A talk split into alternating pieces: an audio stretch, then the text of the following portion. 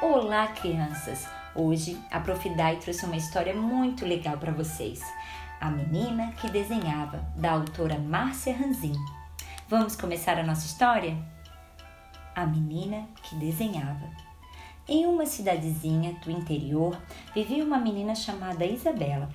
Isabela morava com seus pais e seu irmãozinho. Ela adorava desenhar, vivia desenhando.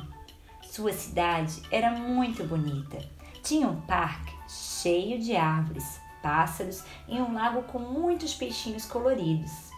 Isabela adorava a natureza que havia à sua volta.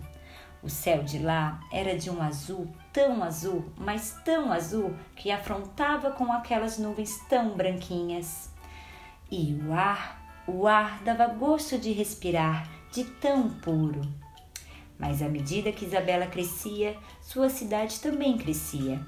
Mas tinha um problema. A cidade crescia desordenadamente e por isso foi acontecendo uma coisa horrível. De repente, as árvores foram desaparecendo e em seus lugares foram surgindo prédios, foram surgindo fábricas, lojas e outras coisas mais.